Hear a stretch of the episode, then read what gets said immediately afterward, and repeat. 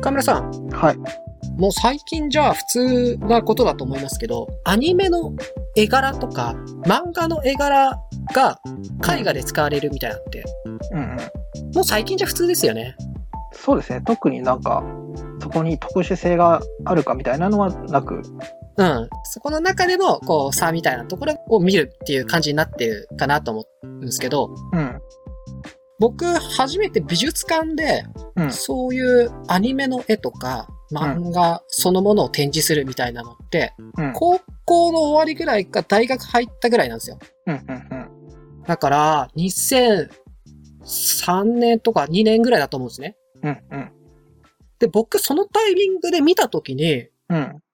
なんか、文化搾取じゃないけど、そういう風に感じたんですよ。うん。うん。今で言う、言えば、その文化の東洋に近いのかな。うん。オタクカルチャーっていうものが、美術館に搾取されてる感じをすごい受けたんですね。はあ、なるほど。まあもちろん今、そういうのはあっても全然思いはしないですけど、当時の感覚で、うん。うん。当時の感覚でそれをすごい思ってて、うん。なんか、なんかこんなんいいのかな？なんかずる、ずるくねえかというか、もうちょっと日陰者であることがかっこいいみたいなうん。感じがあるんだけど、なんかこう、白いね、空間で、それが展示されてるのを見て、なんかすごいね、気持ち悪さというか居心地の悪さを感じて、うん。うん。なんかね、そういうものを感じたんですよね。だいぶまあ今と違うなと思って。なるほど。なんか、それを話す前提として、今のアニメを見てますっていうのと、えーまあ20年ちょいぐらい前にアニメを見てますっていうのが根本的に違ったっていう。根本的に違うと思いますね。うん。なんていうか、結構これはその観測してないとわからないところなんですけど、あの、うんだいぶそのオタクの地位がかなり上がってるっていうのが、あってそうそうそう。うんなんか、アニメとかを深夜やってて、それを追っかけてるのって、うん、なんていうのかな。非抑圧者なんですよ。うん、うん、うん。抑圧されてる、迫害されてる人たちっていう感じがあって。うん。あの、大っ広げにアニメが好きですって言えない感じ？うん。言えないし、言えないようなことをやってるところに満足感があるというか、ああ、両面だと思うんですけどね。うん。うん、うん。本当の意味でサブカルチャーだったっていう。そうそうそう。そういう感じ。だからそういうサブカルチャーをハイカルチャーの中でやるっていうのが、力が不均衡すぎる。うん。から感じたんじゃないかなって今思い出すとね、当時思い出すと思ったんだろうなと思うんですよね。なるほど。あの、BTS の中で、そのアニメ的な絵を描くこと自体がそもそもなかった。ってか、描けなかったっていう時代がそこそこあって、で、まあ90年代ぐらいにそれが解禁されてくる。なんだけど、そこでも当時の状況みたいなところで搾取っていうか、まあ、パクってるみたいな。うん。そういう批判はまあ結構根強くあったうんうん。と思うし、とはいえそのオタクっていうところの人たちが結構普通にライトになってくるっていうことが起こってきたことにより、なんていうか、すげえカジュアルにみんなアニメ見てますが言えるようになってきた。うんうんうん。今はね、そのオタクっていうと、何かしらに詳しい人っていう感じですよね。そうなんですよね。別になん割かとポジティブ。そう、みんな見てるから、オタクって言ってるけど言うほどオタクではなくないっていう人が割と多い。まあ、そのジャンル的にも広がったしね、その別にアニメとかに固定してないというか、もっとうん汎用的に使われてるから、何も気になれなくなりましたし、うんうん。まあ、そういう二次元的なものが美術館でやったって別に、別に最初も言った通り何とも思わないというか、うん。むしろスタンダードになりつつあるというか、だけど、まあ、そういう前提って結構わからない部分があるから、あの頃対立してたらしいけど、なんでかよくわからんみたいな。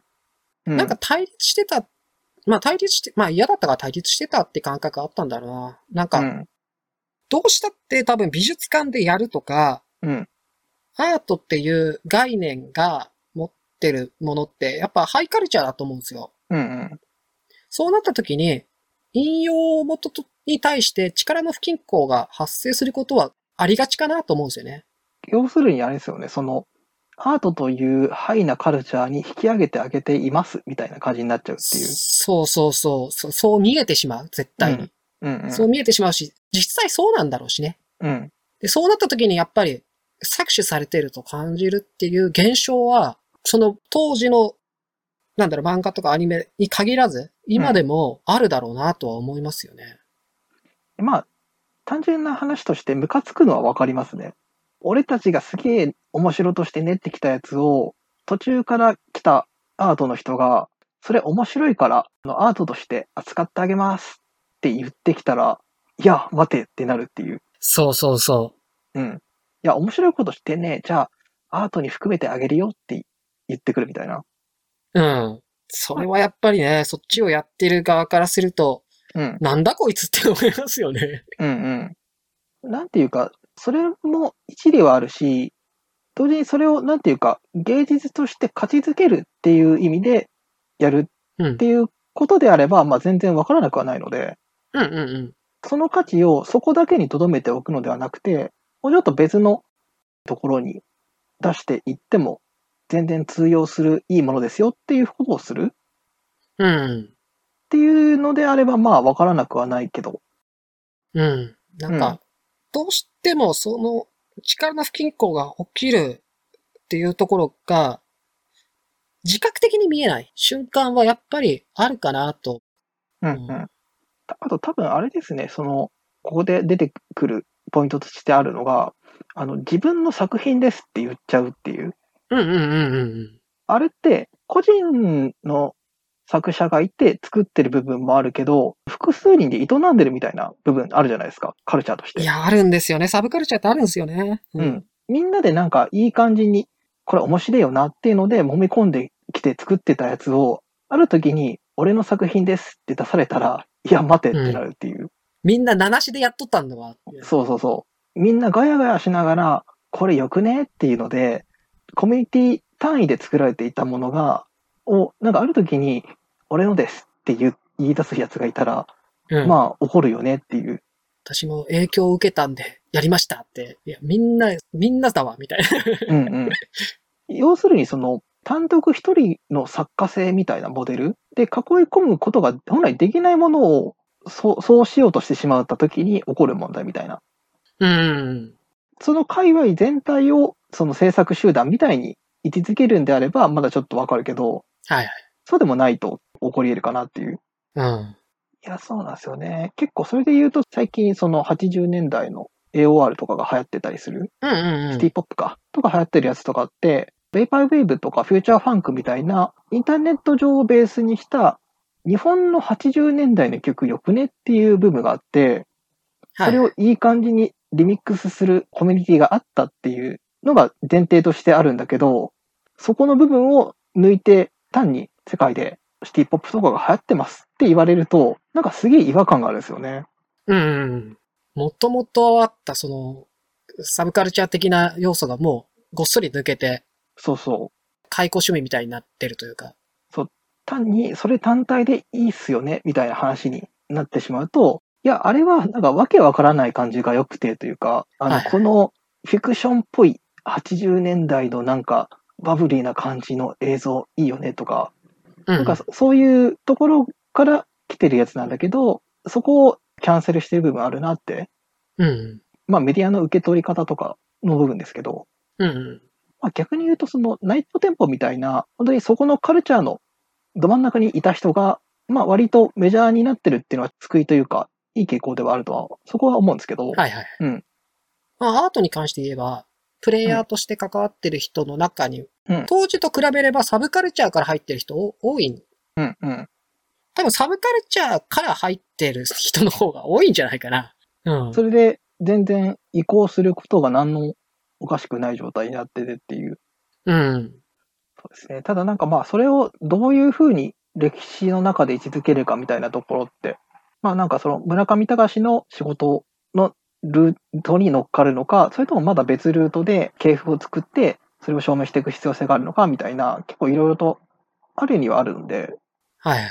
まあそれが結構ひ必要なところにはなってはいるんだと思うけど、ただまあ、作っちゃダメなのかって言われると、まあそんなことは全然なくてというか、そんなことはないんですよね。で、まあ逆に言うと、なんていうか、多分、当時も似たようなことしたい人いたはずなんですよ。